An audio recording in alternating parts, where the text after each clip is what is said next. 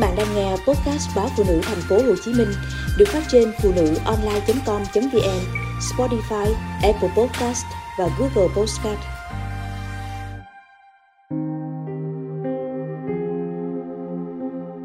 Ai mà yêu đàn ông vợ bỏ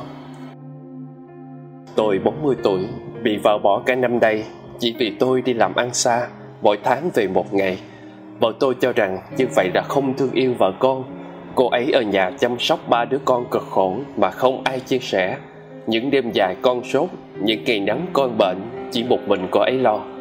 Ai sẽ dám yêu người đàn ông bị vợ bỏ khi mà cuộc sống hôm nay cái tiếng thằng cha đó sống sao mà bị vợ bỏ chắc là tệ bạc gì lắm đây chứ đàn bà mấy ai đi bỏ chồng đã đóng đinh vào cuộc đời những gã đàn ông bị vợ bỏ thật thảm hại nhưng tôi biết làm sao khi tôi là một công nhân xây dựng Vợ là công nhân may Đứa con đầu lòng 4 tuổi thì vợ tôi có bầu lần hai Và lần này lại là song thai.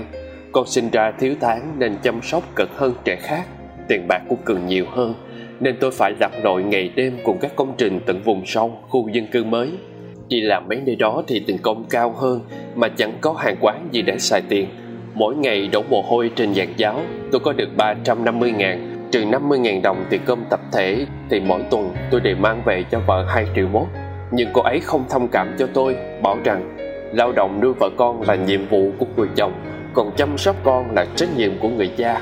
Trời ạ, à, tôi làm sao có thể hoàn thành nhiệm vụ và trách nhiệm nặng nề này mà không hề có sự động viên an ủi hay thông cảm của vợ mà cái sự nhiệm vụ đó luôn phải được thực hiện bằng tiền xài hàng ngày từ tả, sữa, thuốc men, quần áo, cơm nước thì tôi biết phải làm sao